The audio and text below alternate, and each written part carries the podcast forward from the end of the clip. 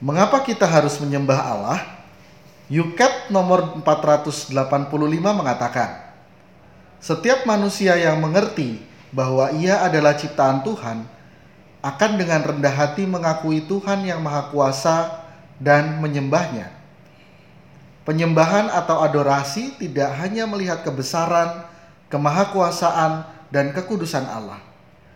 Dengan penuh syukur, adorasi juga mengakui Yesus juru selamat kita yang di dalam Dia Allah lebih dahulu mengasihi kita sebelum kita membalas mengasihinya. Seseorang yang sungguh-sungguh menyembah Allah akan berlutut atau meniarapkan diri di hadapannya. Hal ini mengungkapkan kebenaran hubungan antara manusia dengan Allah. Ia yang maha besar dan kita manusia sangat kecil. Pada saat yang sama, manusia tidak pernah menjadi lebih besar daripada ketika dia dengan bebas dan sepenuh hati berlutut di hadapan Allah. Orang-orang yang tidak beriman, yang sedang mencari Tuhan dan sedang memulai doa, dapat menemukan Allah dengan cara ini. Hai kawan-kawan muda yang tergabung dalam Yuket Indonesia Mari bersama satukan hati jadi pelaku iman yang sejati. Oke sobat peziarah, welcome back to podcast peziarah Fit Yuket Indonesia. Ketemu lagi dengan saya Willem. Hari ini berbeda dengan hari-hari biasanya, saya tidak bersama William dan juga tidak bersama Romo Uut.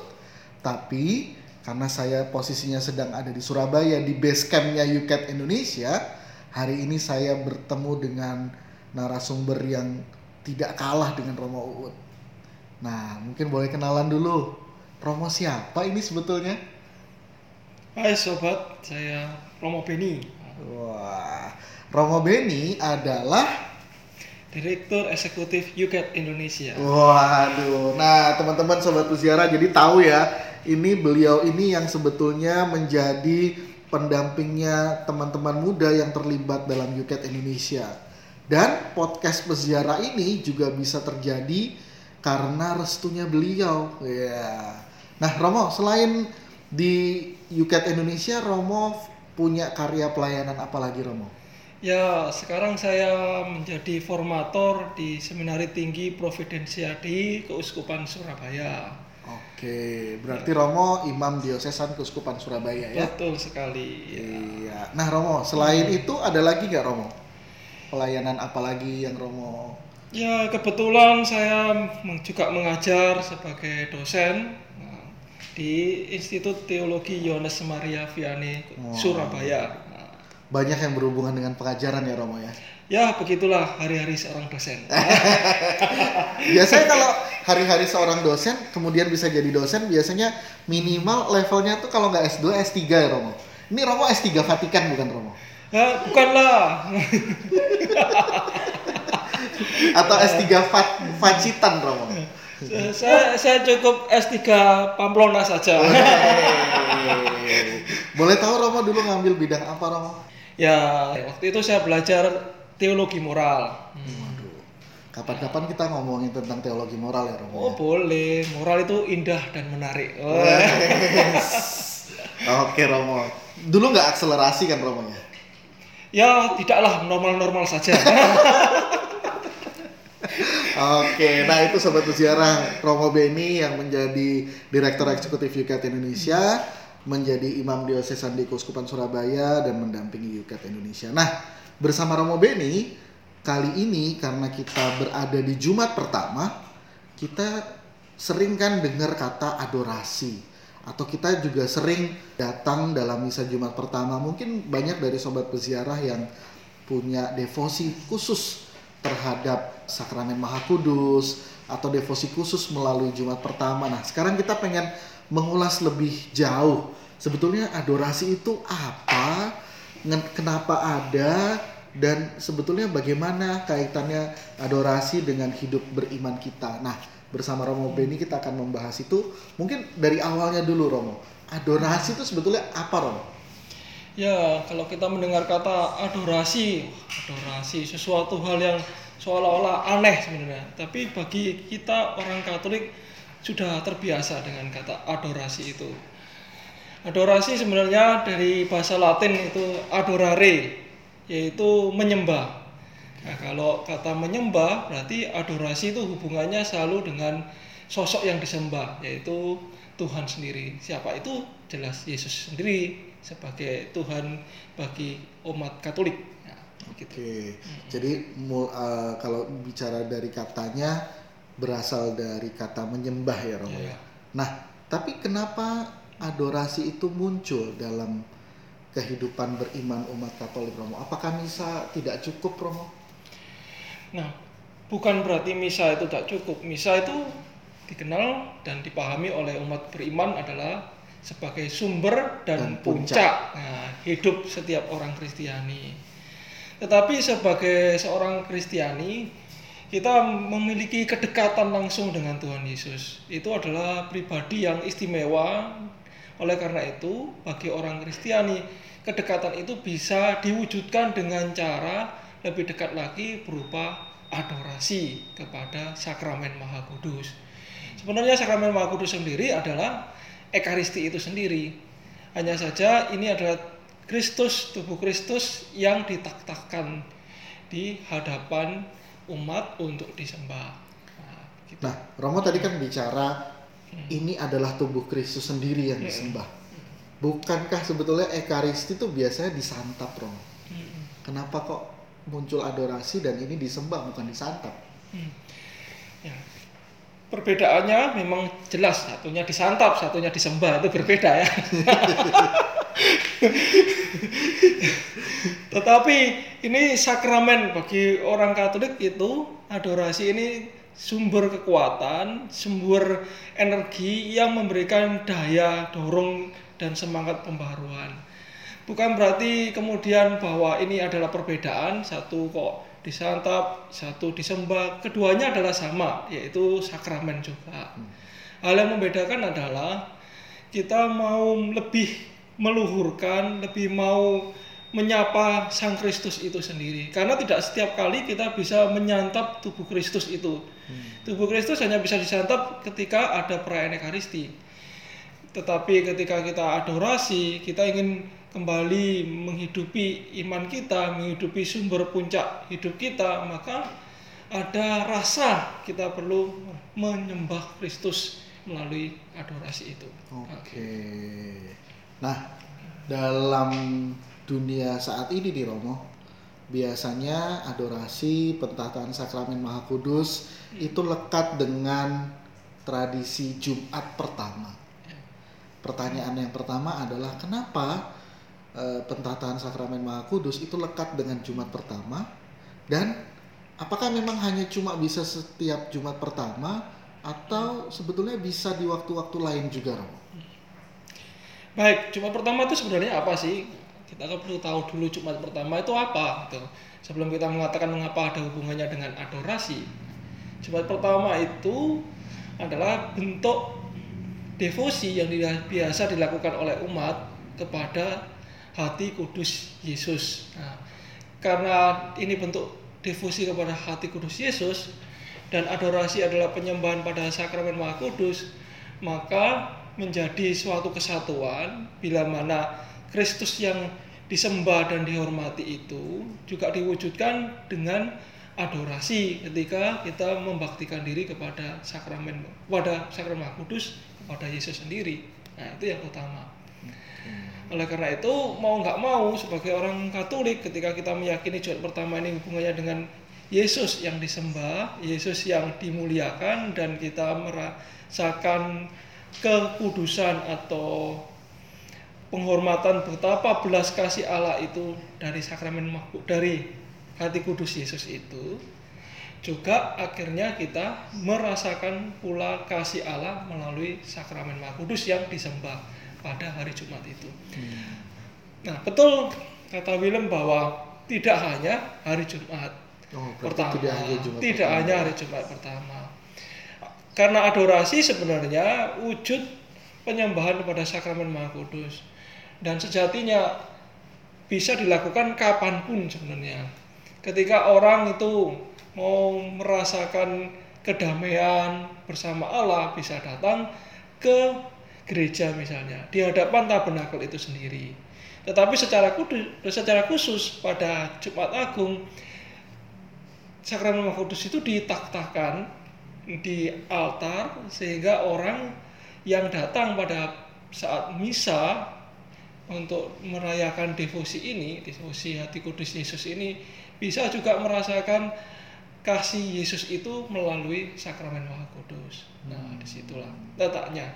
Istimewanya Jumat pertama di situ ya Romo. Iya. Terkait dengan devosi kepada eh, hati Yesus yang Maha Kudus. Betul. Nah, eh, devosi kepada hati Yesus yang Maha Kudus itu lekat dengan seorang kudus yang namanya Santa Maria Margareta Alacoque. Benar begitu Romo? Betul, ya.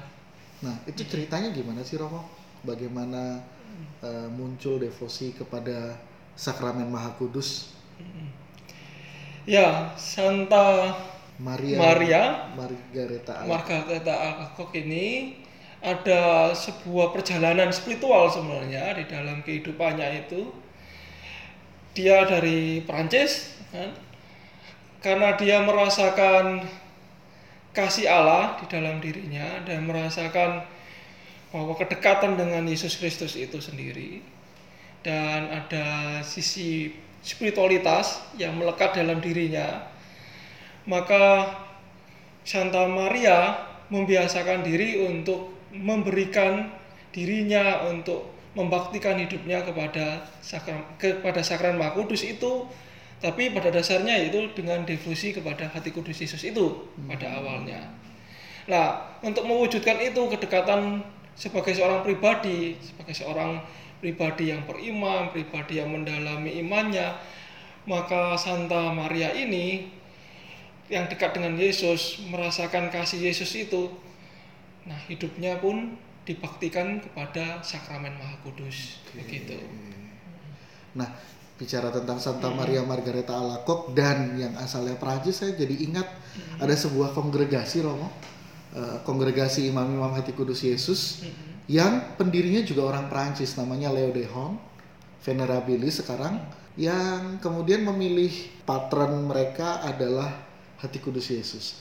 Bisa jadi ini juga mungkin pengaruh dari devosi itu ya Romo ya. Ya, tentu saja biasanya secara umum di dalam gereja sendiri ada kebiasaan-kebiasaan atau kalau kita pernah ingat misalnya devosi Immaculata Conception itu ya.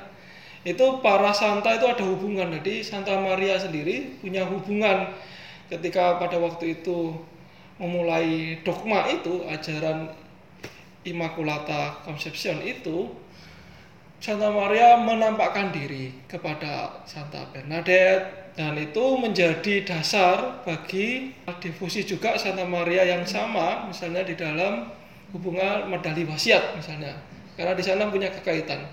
Nah, demikian pula ketika ada kesatuan soal Maria Santa Maria ini dengan Leo de Hon tadi. Leo de Hon ini juga mengikatkan diri bahwa ada relasi devosional dan sekaligus relasi spiritual antara keduanya.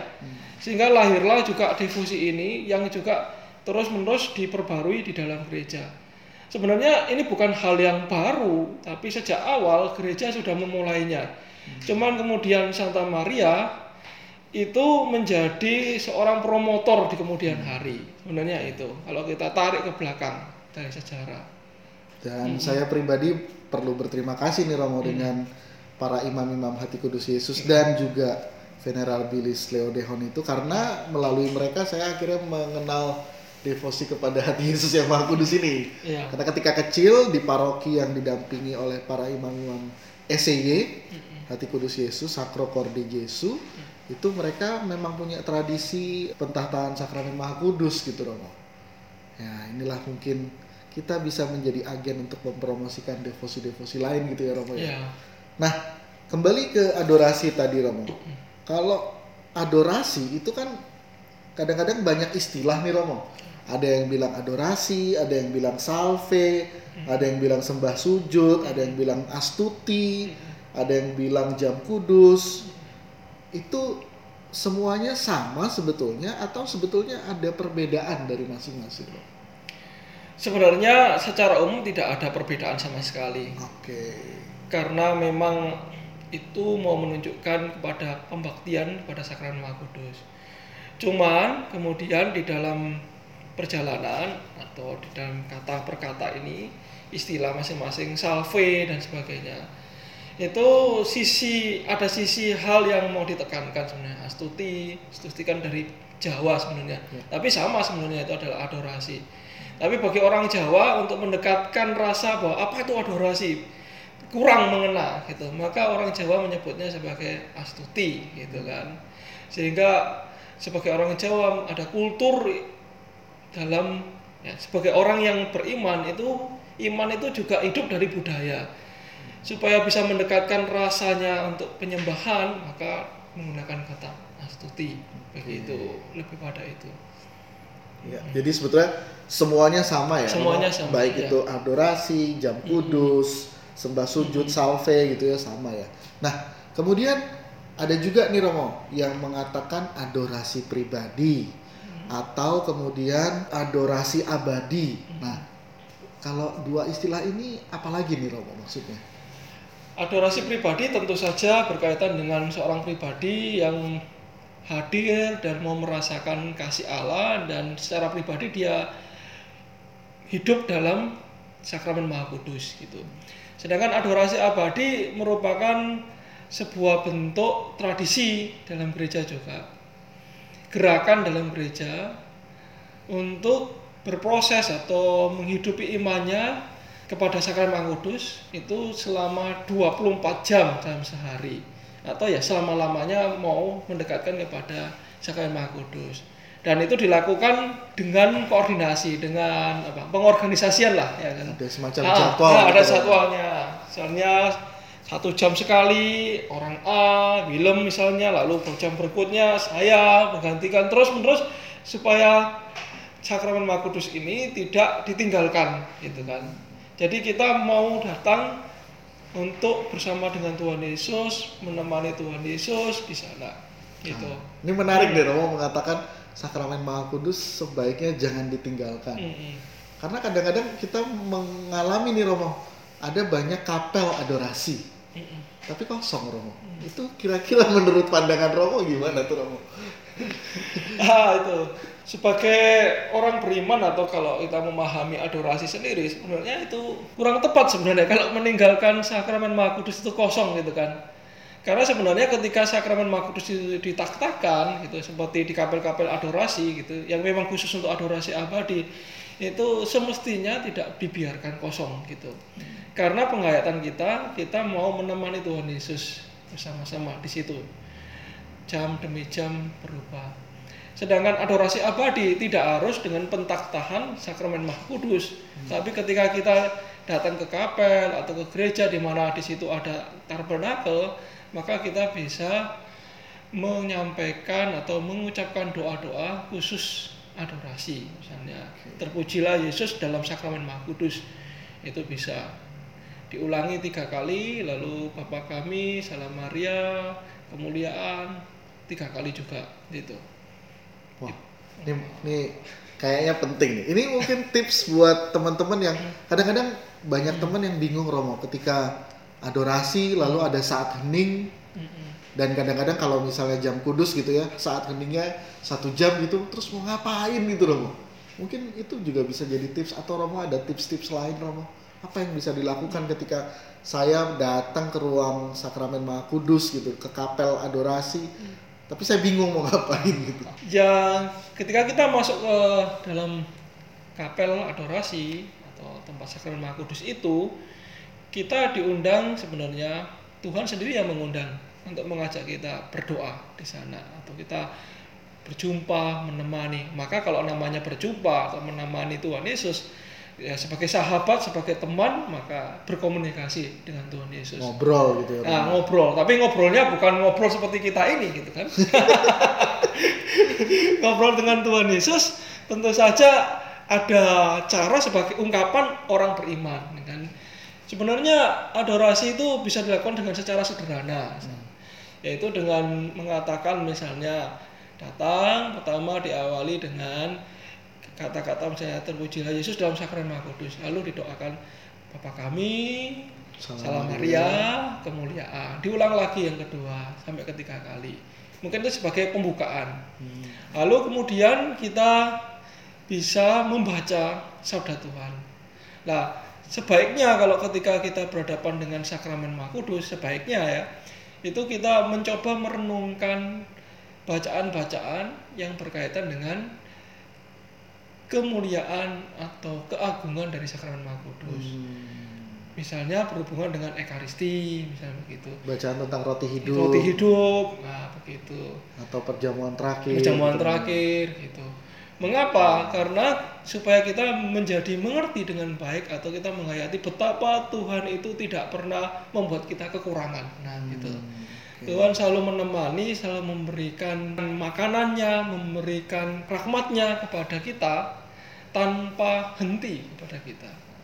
Lalu kemudian bisa kita merenung dari situ, dari bacaan, atau juga bisa dari masmur-masmur, masmur pujian terhadap Tuhan. Nah di situ kan banyak masmur pujian, misalnya masmur penyembahan. Masmur itu sebenarnya dibagi macam-macam gitu kan, tapi kadang kita hanya tahu masmur gitu, kita masmur. Padahal kita masmur itu bisa dibagi macam-macam gitu. Sayangnya kadang kita kurang memahami dengan baik ya kan. Mungkin justru dengan adorasi ini kita jadi bisa lebih tahu, oh ternyata ada banyak mazmur Nah. dan bisa kita gunakan gitu Romo ya. Betul sekali ya, Oke. gitu. Setelah itu kita bisa misalnya permohonan, memberikan permohonan singkat apa yang kita butuhkan kepada sakramen Maha Kudus. Nah, gitu. Lalu kemudian setelah itu kita ucapkan syukur Hmm. atas rahmat yang diberikan oleh Allah, baru kemudian kita tutup dengan doa singkat juga. Nah, gitu. Saya membayangkan Hmm. memang itu sudah satu jam itu. Oh itu satu jam. Bahkan mungkin lebih malah. Jadi kalau Ya. teman-teman mengikuti tipsnya Romo Hmm. Beni ini, saya rasa mungkin sudah bisa melalui saat-saat bersama Yesus lebih daripada satu jam tuh ya Romo ya. Awalnya tadi ada doa pembukaan, terpujilah Yesus dalam sakramen Maha Kudus, lalu ada Bapa kami, Salam Maria, kemuliaan. Doa ini diulang tiga kali, kemudian membaca bacaan yang terkait dengan Ekaristi, kemudian juga bisa mendoakan Mazmur, kemudian menyampaikan permohonan, lanjutnya menyampaikan syukur dan diakhiri dengan doa penutup. Wah ini udah udah top nih, ini rumusannya udah oke nih. Nah kalau kita bicara adorasi lagi nih Romo ya, sesering apa sih kita melakukan adorasi Romo? Kalau menurut Romo? Ya sebagai tradisi biasanya sebaiknya itu kalau kita sebagai orang yang memang memiliki rasa atau cocok dengan ya jangan katakanlah cocok ya memang ini adorasi ini berbeda dengan devosi yang biasa. Nah tapi itu nanti saya akan tanya. Nah, tapi gereja menganjurkan hal ini gitu kan apalagi Paus Yohanes Paus kedua kan ya. Nah, itu. Eh, yang ideal kalau mau dikatakan ideal satu minggu sekali sebenarnya. Karena minggu itu adalah hari Tuhan sebenarnya jadi kita fokuskan sebenarnya hari itu hari yang khusus gitu selain memang hari keluarga kan jalan-jalan Ya. bersama keluarga. Tapi ini juga suatu kesempatan bagi orang beriman untuk membaktikan diri kepada Tuhan. Nah salah satunya yaitu dengan cara melakukan adorasi. Nah, pribadi misalnya seperti itu. Atau kalau memang mau dengan kelompok ya adorasi abadi gitu. Misalnya di seminari, di seminari-seminari itu ada sebuah kebiasaan setiap minggu melakukan salve ya kan. Ya. Nah, ini agak berbeda sebenarnya. Sebenarnya perbedaannya hanya kepada cara bagaimana menyampaikan atau mewujudkan penyembahan terhadap sakramen Maha Kudus sebenarnya. Yang tadi saya sebutkan itu yang sederhana untuk pribadi. Tapi ini ada namanya salve yaitu bersama-sama atau astuti dan lain sebagainya itu sebenarnya sebuah bentuk kebersamaan satu komunitas untuk melakukan adorasi dan itu juga dilakukan waktu Jumat pertama misalnya. Tapi hanya saja Jumat pertama itu sangat singkat. Cuma diletakkan, ditatakan sakramen Maha Kudus, kemudian mengucapkan apa pujian-pujian, pujian pada sakramen Maha Kudus. setelah itu langsung mendapatkan berkat dari sakramen Maha Kudus. Tapi kalau salve itu secara khusus memang diberi waktu paling enggak minimal setengah jam, katakanlah gitu, minimal setengah jam kita melakukan pujian, merenungan seperti tadi juga itu, lalu ada berkat sakramen Maha Kudus, begitu. Dan itu dilakukan secara komunitas. Jadi baik sekali kalau setiap pribadi itu punya kebiasaan satu minggu sekali. Oke. Nah, ini sobat berziarah, usulan yang baik buat teman-teman semua nih. Kita mencoba membiasakan diri memberikan waktu khusus kepada Yesus bersama dengan Yesus satu minggu satu kali, satu jam gitu kira-kira Romo? Atau Betul. tidak harus satu jam? Ya tidak satu jam. Kalau pertama kan namanya proses. Ya. Hidup rohani itu adalah sebuah proses. Jadi idealnya memang satu jam gitu. Tapi juga sebenarnya kalau teman-teman atau sahabat juga itu dekat rumahnya dekat kapel atau apa misalnya sebelahan. Ya itu sebenarnya kita perlu menyapa Tuhan Yesus tadi itu ya. Ya datang aja ke kapel atau ke gereja yang dekat bisa aja setiap hari gitu malah. Itu malah lebih baik lagi. Tapi itu kan kadang-kadang tidak mungkin. Mungkin bagi, bagi para religius itu sudah suatu hal yang kebiasaan dan bagi awam ya satu minggu sekali itu suatu hal yang ideal menurut saya gitu Oke, nah mungkin sobat peziarah semua bisa mencoba pelan-pelan mencintai sakramen Maha Kudus dengan sesering mungkin melakukan adorasi ya. Nah, Romo tadi mengatakan devosi kepada sakramen Maha Kudus bukan sekedar devosi. Itu maksudnya apa, Romo? Nah, ini saya bingung jadi sekarang ini. Jangan-jangan teorinya Romo bertolak belakang dengan teorinya Romo Uut lagi.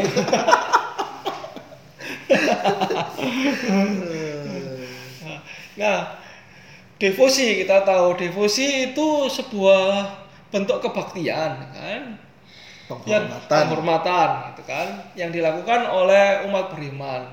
Nah, devosi secara umum biasanya me- melekat kepada pribadi masing-masing. Misalnya Willem ini punya devosi rosario atau tiga kali novena, novena salam Maria misalnya gitu atau devosi pada sakra, eh, devosi pada hati kudus Yesus misalnya begitu. Ya memang seperti itu devosinya. Tetapi devosi yang satu ini itu sesuatu yang berbeda karena sakramen Maha Kudus ini adalah suatu hal yang menurut saya ya, bukan menurut saya lagi tapi menurut gereja adalah sesuatu hal yang tinggi gitu karena ini menyembah kepada Yesus yang ada di dalam adorasi Oke. bukan dalam arti bukan hanya sekedar devosi bukan berarti ini sekedar devosi belaka tetapi setiap orang beriman setidaknya melakukan ini karena ini adalah bentuk pujian kepada sakramen Maha Kudus. Sedangkan devosi-devosi yang lain itu kita bisa memilih gitu kan. Oke. Karena ini adorasi ya gitu. Dan gereja menganjurkan. Sebenarnya juga di dalam gereja salah satu devosi yang tingkatnya juga tinggi itu adalah rosario gitu kan. Di mana rosario ini bukan hanya dipopulerkan oleh satu orang, tetapi direkomendasikan oleh paus sendiri, berarti oleh gereja universal sebagai devosi yang hendaknya dilakukan oleh semua orang beriman. Jadi begitu maksudnya devosinya, tingkat devosi itu berbeda-beda. Dan mungkin juga kalau melihat devosi itu biasanya lekat dengan para kudus, devosi kepada hati kudus Yesus atau devosi kepada sakramen Maha Kudus itu pribadi yang lekat di situ adalah Yesus sendiri gitu ya Romo. ya? Oke, jadi itu ternyata penjelasannya. Maka sekali lagi nih mungkin inilah momentum bagi kita semua mumpung masa prapaskah juga yuk pelan-pelan kita mencoba mencintai sakramen Maha Kudus lewat adorasi, lewat eh, apa devosi pribadi, mungkin menyediakan waktu gitu ya, Rom. Oke. Nah, Romo, kalau kita bicara tentang adorasi kepada sakramen Maha Kudus, tadi Romo mengatakan bahwa gereja menganjurkan itu. Apakah Romo mungkin punya beberapa catatan siapa saja yang mungkin punya anjuran-anjuran yang khusus kepada sakramen Maha Kudus? Mungkin ini buat teman-teman sobat peziarah biar lebih meyakinkan gitu Romo. sebenarnya kita harus berbicara kalau iman kita selalu dimulai dari kitab suci sebenarnya ya kan. Maka sebenarnya kalau kita perhatikan sendiri para rasul sudah memulai itu sendiri. Oh iya Romo. Iya. Waduh. Jadi- Kapan itu Romo? Kok saya saya masih bodoh ini kayaknya. Anjuran pada Ekaristi itu ya sejak misalnya Santo Yohanes sendiri dan Santo Paulus sendiri misalnya itu memulai supaya Ekaristi itu menjadi hal yang utama dan istimewa itu. Lalu dalam perjalanan ya tentu eh, kalau ya kita bisa katakan magisterium sendiri para paus menganjurkan hal itu.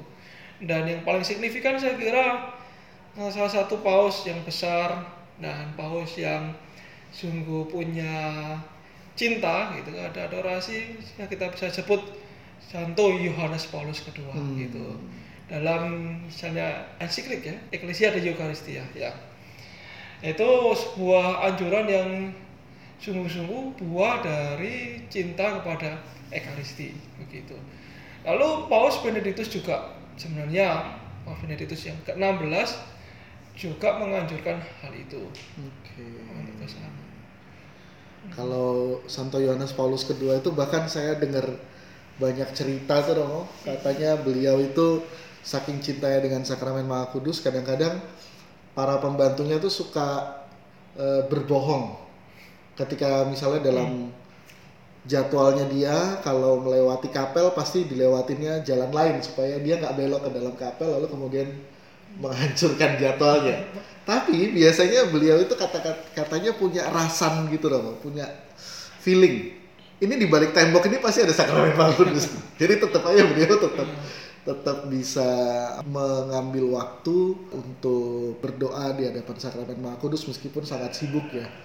Bahkan kalau ingat ada satu film tentang Yohanes Paulus kedua, ketika beliau berkunjung ke tempatnya Oscar Romero di El Salvador, itu Oscar Romero menemukan dia di dalam katedralnya tidur semalaman di hadapan sakramen Maha Kudus saking cintanya. Ya, beliau memang cintanya luar biasa terhadap sakramen Maha Kudus. Nah, mungkin kita juga mau mengulas beberapa tahapan dalam adorasi Romo ya. Kalau tadi Romo sudah sempat menyinggung beberapa hal, tapi yang menurut saya menarik adalah kenapa proses adorasi atau pentataan sakramen Maha Kudus itu kerap lekat dengan pujian tantum ergo.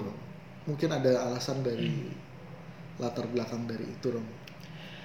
Ya, sosok di balik itu adalah kita harus sebut di abad pertengahan yaitu Santo Thomas Aquinas. Oke. Ya, begitu.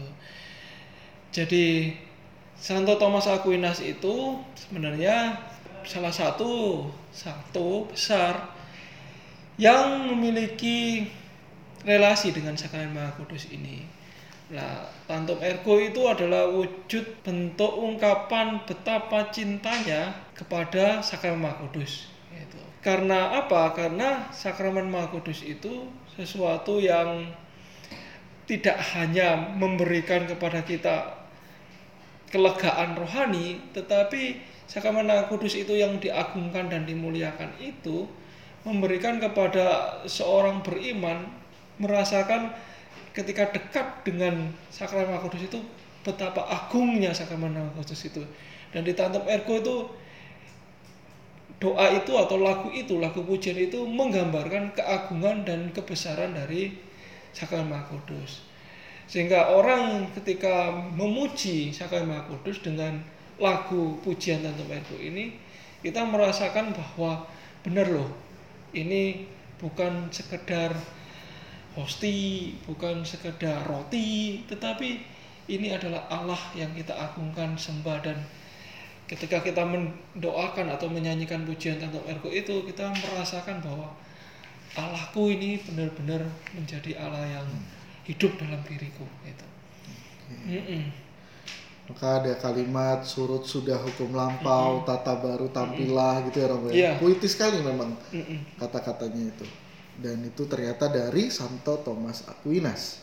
Nah, kemudian ada dialog pembukaan kalau dalam adorasi itu yang kadang-kadang saya bingung juga.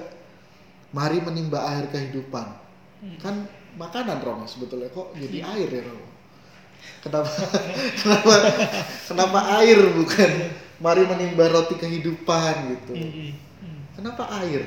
Kira-kira ada sesuatu nggak? Wah, nggak jangan lupa bahwa makanan itu apa? makanan juga punya hubungannya dengan sumber kan, cuman dengan kalau kita nggak makan itu kan kita lemas kita yang nggak bisa memberikan kekuatan pada kita. Nah air juga begitu, apalagi manusia itu sungguh membutuhkan air gitu sebagai sumber yang memberikan kehidupan. Apalagi kita secara logis saja manusia itu berapa persen tubuhnya terdiri dari air? Nah, Berapa? 80-an persen, 80 persen. Nah, begitu.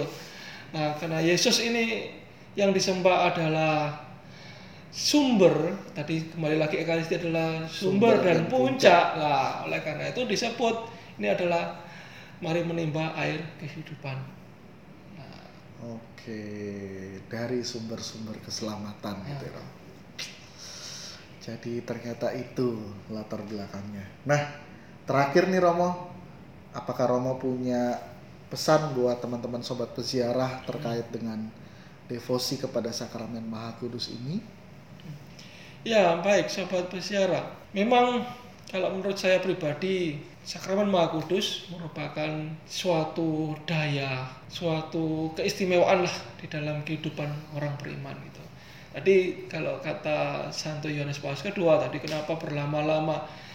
Saya ingat satu kata dari Santo Yohanes Paulus kedua mengatakan semakin saya punya banyak masalah, semakin saya menghadapi banyak situasi yang sulit dan berat, semakin saya harusnya berlutut berlama-lama di sakramen Maha Kudus. Ini mau mengatakan bahwa ini sakramen Maha Kudus ini benar-benar sumber kehidupan kita, benar-benar merupakan awal dari kita untuk bisa beraktivitas. Gitu. Maka bagi sobat peziarah diharapkan ya cobalah semakin dekat dengan Yesus sendiri gitu. Merasakan Yesus yang dekat yang kadang-kadang sulit kita jangkau dengan hadir dalam sakramen Maha Kudus, duduk di situ, berlutut atau bersila di situ, merasakan Yesus sendiri, maka di situlah kita ketemu dengan Tuhan Yesus. Mari berlutut untuk mendalami atau menambah iman kita, ya Romo. Iya, betul sekali. Hmm. Oke, tapi dengan devosi sakramen Maha Kudus bukan berarti ekaristinya dihilangin ya Romo ya. Wah, ya jangan. Jadi tetap harus ekaristinya tetap, tapi ditambah dengan kecintaan lewat devosi sakramen Maha Kudus gitu Romo. Karena tidak bisa orang hanya menganggap ah yang penting aku adorasi, tetapi kemudian menolak ekaristi. Karena adorasi sakramen Maha Kudus selalu berawal dari ekaristi. Karena ekaristilah sebagai awal dari adorasi ini. Rasa syukur, rasa pujian dan bahan ekaristi yang dilangsungkan oleh seorang romo itulah kemudian membuahkan sakramen Maha ini kan. Oke. Saya selalu ingat kata-kata Romo Uut, devosi yang baik harus mengarah pada ekaristi. Oke, sekali lagi terima kasih banyak Romo Beni untuk waktunya. Kapan-kapan kita gangguin lagi ya Romo ya, supaya bisa banyak bisa ngobrol dengan teman-teman sobat berziarah semua. Oke, sobat berziarah terima kasih atas waktunya dan semoga podcast kita kali ini tentang adorasi semakin menumbuhkan kecintaan kita kepada sakramen Maha Kudus yang tentunya menjadi jembatan untuk kita semakin mencintai Yesus, Tuhan dan juru selamat kita. Akhir kata saya Willem, Saya Robeni, jumpa lagi dalam podcast berikutnya. Bye. Yuket Indonesia Majulah bersama-sama